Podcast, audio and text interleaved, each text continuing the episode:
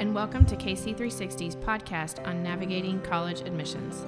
I'm Christy, your host, and during our time together, we'll cover college admission tips and tricks to help your college search be a success.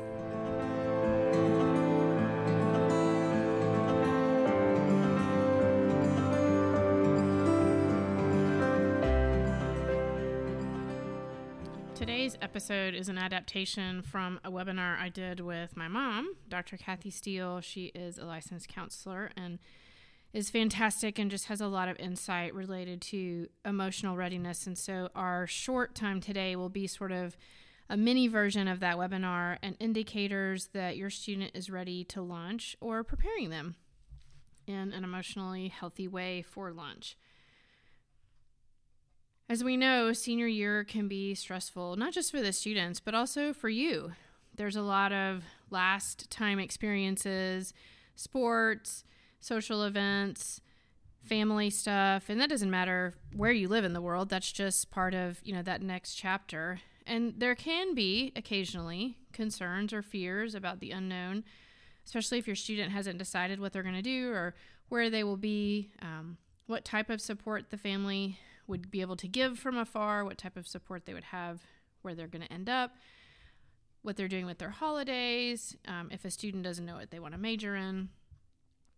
Uh, a lot of families at this point, but especially before May 1, the National Decision Day in North America, are considering a gap year between high school and college, and it could be that your family is looking at that as an option. There's a great episode on gap year um, a few episodes back. And if you haven't had time or haven't had time to listen, or you know don't have time to listen to that, a gap year is a year that a student can take off between high school and college. The most important thing is that it has some structure and intentionality and strategic intention about it. And it can have college credit with it, it can have a structured program. You could take a gap year off to work for college. But whatever your strategy is for your gap year, it's just really important that there is one. A gap year is not an opportunity to play video games and take some time off and just take a year break. No institution or employer, whether you end up at a college or whether you try to get employment, no employer is impressed with someone that doesn't do anything for a year. So make sure that you really have some intentionality about that time. And if you you know are up to doing a few college credit hours then i highly encourage that. There's several programs that still have openings that i think would be good options. So you can look into those. So that's a big component you know in these last few months of your senior year what you're going to do where you're going to end up. And i think one of the most important considerations for tck's is seeing the world in a different way. And that's something that as a global citizen you typically have as a family that lives abroad. And when you have that opportunity to do it in a gap year, either in you know a different part of the world or in the area of the world that you're at, it just continues to expand your global citizenship and really continue to benefit your global perspective. And a lot of TCKs already have this, but I think even gap years that have this type of thing just broaden their perspective even more. No, you aren't navigating alone. If this episode helped you, know there's more resources on the website financial planning, pathway planner, a career assessment, college essay course, consultation, the monthly navigator series, and even virtual college fairs. All these resources are curated just for you. Head down to the show notes for more links and more information. A lot of families who have a student that's grown up abroad may be more concerned about maturity or emotional health of your student. And so we're going to talk through some guidelines or signals to consider as you make decisions about taking a year after graduation or before starting college this August, because it will be here soon. According to a large student experience survey, more students fail university due to the lack of emotional stability and health than any other reason. So let me just say that again. According to a large student experience survey, more students fail university due to lack of emotional stability and health than any other reason. And so, for me, this is one of those reasons why we talk a lot about support systems in place for your student and how important that is. Because what you don't want is for them not to be able to stick around because they don't have the support that they need. And I'm not talking about financial support, although that's a component of it, but emotional support. An example John just dropped out of his second semester in university. He was failing his classes the second semester and had followed a typical spiral downward that a lot of college students have who really are struggling in emotional capacity. They have anxiety about classes and relationships, and usually this downward spiral begins by staying up late, then they're unable to get up and go to class, and then it just spirals from there. Students feel pressure to belong and they're separated from their family, and they may give in to peer pressure while you're not there. And this is one of those great reasons to help your young adult at home really become a young adult. And that's another podcast episode that we'll go over. But when you're in college, or even if you're working, it doesn't take much time to fall behind in your assignments or to, you know, become discouraged because you can't get up because you're exhausted.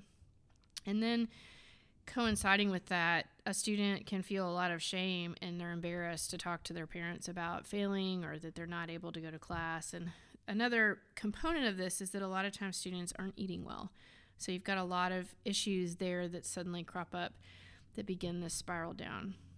So let's talk about the warning signals that a high school senior or a graduate may or may not have to be ready to leave home and begin college. And if some of these come up, then it might warrant praying through a gap year or leaning towards that if it's something you're already considering. The first one is lack of emotional stability. Does your student have the ability to get through an emotional impact experience and within, you know, 24, 72 hours begin to regain stability and clarity of thought? Not acting out their emotions, crying, excessive sleeping, you know, down, upset, angry, lashing out at others. Some examples of these situations to gauge their emotional impact is how does my high school senior manage a relational breakup, or it could be with a friend or with somebody they're actually dating, but just, you know, some sort of relational fracture, um, failing a test, fear of disappointing you or someone else, homesickness. Um, and this is a, a big one. Unmet expectations, relational or events don't happen the way they expected, trips are canceled, things don't happen. Not being chosen for an extracurricular activity or job or internship for leadership, and so when you think about those things, how does my senior manage these disappointments? Are they able to sort of bounce back again within 72 hours or less? The second thing is a lack of competency in life skills. There's a great episode a few back about soft skills and life skills and adulting. Um, some examples of this are managing money.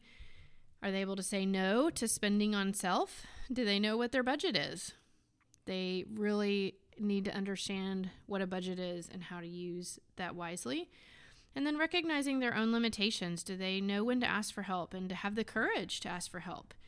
And recognizing I don't have the money to, or I don't feel well, I need to go to the doctor, or I really need to get more sleep, I can't stay up late and study tonight. And then actually acting on those things.